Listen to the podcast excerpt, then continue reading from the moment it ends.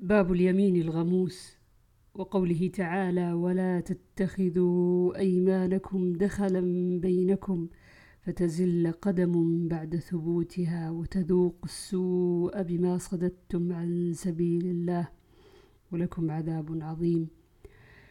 دخل مكرا وخيانة. عن عبد الله بن عمرو عن النبي صلى الله عليه وسلم قال الكبائر الإشراك بالله وعقوق الوالدين. وقتل النفس واليمين الغموس.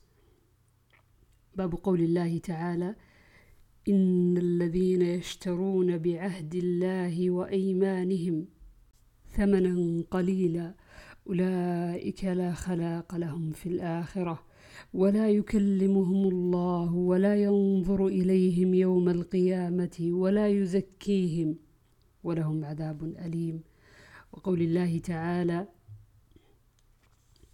ولا تجعلوا الله عرضة لأيمانكم وقوله جل ذكره ولا تشتروا بعهد الله ثمنا قليلا. إنما عند الله هو خير لكم إن كنتم تعلمون. وقوله تعالى ولا تنقضوا الأيمان بعد توكيدها وقد جعلتم الله عليكم كفيلا. عن عبد الله رضي الله عنه قال قال رسول الله صلى الله عليه وسلم من حلف على يمين على يمين صبر يقتطع بها مال امرئ مسلم لقي الله وهو عليه غضبان فأنزل الله تصديق ذلك. إن الذين يشترون بعهد الله وإيمانهم ثمنا قليلا. إلى آخر الآية. فدخل الأشعث بن قيس فقال ما حدثكم أبو عبد الرحمن؟ قالوا كذا وكذا. قال في أنزلت كانت لي بئر في أرض ابن عم لي. فأتيت رسول الله صلى الله عليه وسلم فقال بينتك أو يمينه. فقلت إذن يحلف عليها يا رسول الله. فقال رسول الله صلى الله عليه وسلم من حلف على يمين صبر وهو فيها فاجر يقتطع بها مال امرئ مسلم لقي الله يوم القيامة وهو عليه غضبان. باب اليمين فيما لا يملك. وفي المعصية وفي الغضب. عن أبي موسى قال أرسلني أصحابي إلى النبي صلى الله عليه وسلم أسأله الحملان. فقال والله لا أحملكم على شيء. ووافقته وهو غضبان. فلما أتيته قال انطلق إلى أصحابك. فقل إن الله أو إن رسول الله صلى الله عليه وسلم يحملكم.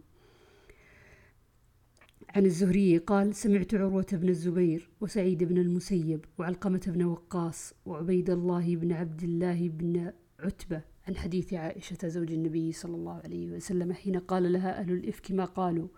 فبرأها الله مما قالوا. كل حدثني طائفة من الحديث فأنزل الله إن الذين جاءوا بالإفك عصبة منكم. العشر آيات كلها في براءتي. فقال أبو بكر الصديق وكان ينفق على مصطح لقرابته منه والله لا أنفق على مصطح شيئا أبدا بعد الذي قال لعائشة فأنزل الله ولا يأتل أولو الفضل منكم والسعة أن يؤتوا أولي القربى والمساكين والمهاجرين في سبيل الله وليعفوا وليصفحوا. ألا تحبون أن يغفر الله لكم؟ والله غفور رحيم. قال أبو بكر بلى والله إني لأحب أن يغفر الله لي. فرجع إلى مصطح النفقة التي كان ينفق عليه وقال والله لا أنزعها عنه أبدا.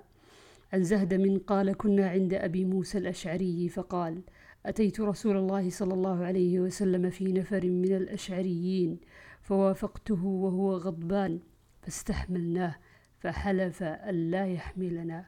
ثم قال والله إن شاء الله لا أحلف على يمين فأرى غيرها خيرا منها إلا أتيت الذي هو خير وتحللتها.